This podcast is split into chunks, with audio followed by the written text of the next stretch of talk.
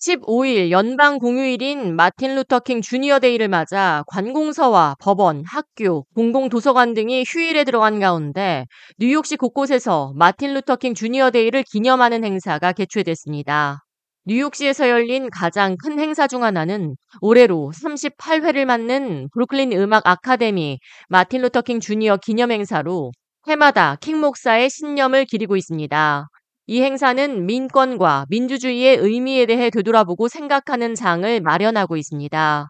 15일 월요일 아침 8시도 되기 전부터 영하의 추운 날씨 속에 당일 티켓을 구하려는 줄이 길게 늘어섰습니다. 올해 마틴 루터킹 주니어 데이의 주제는 민주주의의 수호로 정해졌습니다. 올해 행사의 기조 연설자로는 시인이자 변호인이며 수감자들에게 더 많은 책을 보급하려고 지원하고 있는 단체인 Freedom Reads의 대표가 섰습니다. 마틴 루터킹 주니어 행사에 매년 참석해온 한 모녀는 그 어느 때보다도 단합과 협력이 필요한 시기라고 생각해 추운 날씨에도 불구하고 티켓을 구하기 위해 줄을 섰다며 오늘날 우리에게 반드시 필요한 정신이라고 강조했습니다. 또 엄마와 함께 행사에 참석한 한 흑인 소녀는 우리는 인종차별이 존재하지 않는다는 망상을 심어주는 사회가 필요한 것이 아니라 인종차별을 근절하기 위한 움직임을 원한다고 강조했습니다. Keeping the message alive, right? Um, King said that we'll move and walk hand in hand and believe that, you know, we are all one people. and um, just unity. And I think we need that more than ever in this time. We do this every year actually, so that we can just keep the message alive, like my mother was saying. And I just love coming out here to learn more and more about Dr. Martin Luther King Jr.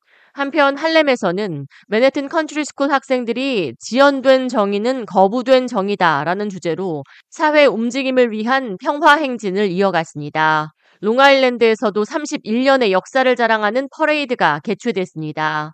햄스테드 지역 학생들은 추운 날씨 속에서도 역사적인 전통을 자랑하는 마틴 루터킹 주니어 데이 기념 행진을 이어갔습니다.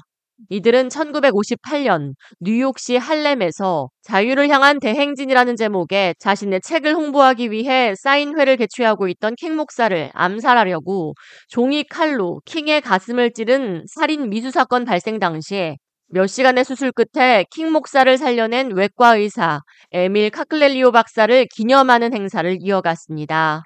비폭력주의 흑인 민권 운동가이자 사회운동가, 인권운동가, 개신교 목사로 1964년 노벨 평화상을 수상한 킹 목사는 목사였던 아버지 밑에서 자라 침례교단 목사 안수를 받고 흑인 인권 운동을 시작했으며 1958년 뉴욕시에서 암살 미수 사건을 당했고 1968년 4월 4일 테네시주 멤피스에 위치한 한 모텔에서 과격파 백인 단체 소속인 인종차별주의자 제임스 얼레이가 쏜 총에 맞아 암살당했습니다. 이후 그의 억울한 죽음에 분노한 흑인 폭동으로 이어지며 강화와 약탈, 건물 파괴 등의 폭력 시위로 번지기도 했습니다. 그가 사망하기 5년 전 워싱턴 행진 당시에 링컨 기념관 앞에서 했던 나에게는 꿈이 있습니다. I have a dream으로 시작한 연설은 지금까지도 명연설로 기록되어 있습니다.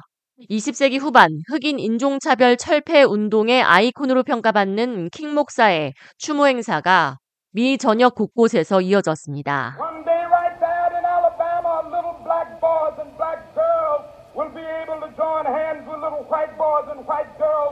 sisters and brothers. I have a dream today.